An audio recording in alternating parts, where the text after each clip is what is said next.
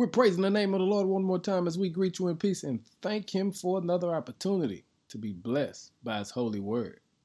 Our word for the day is the power of blessing yourself. In Luke 11, verse 28 says, But even more blessed are those who hear the word of God and put it into practice. The Lord allows us to know one good thing you have the power.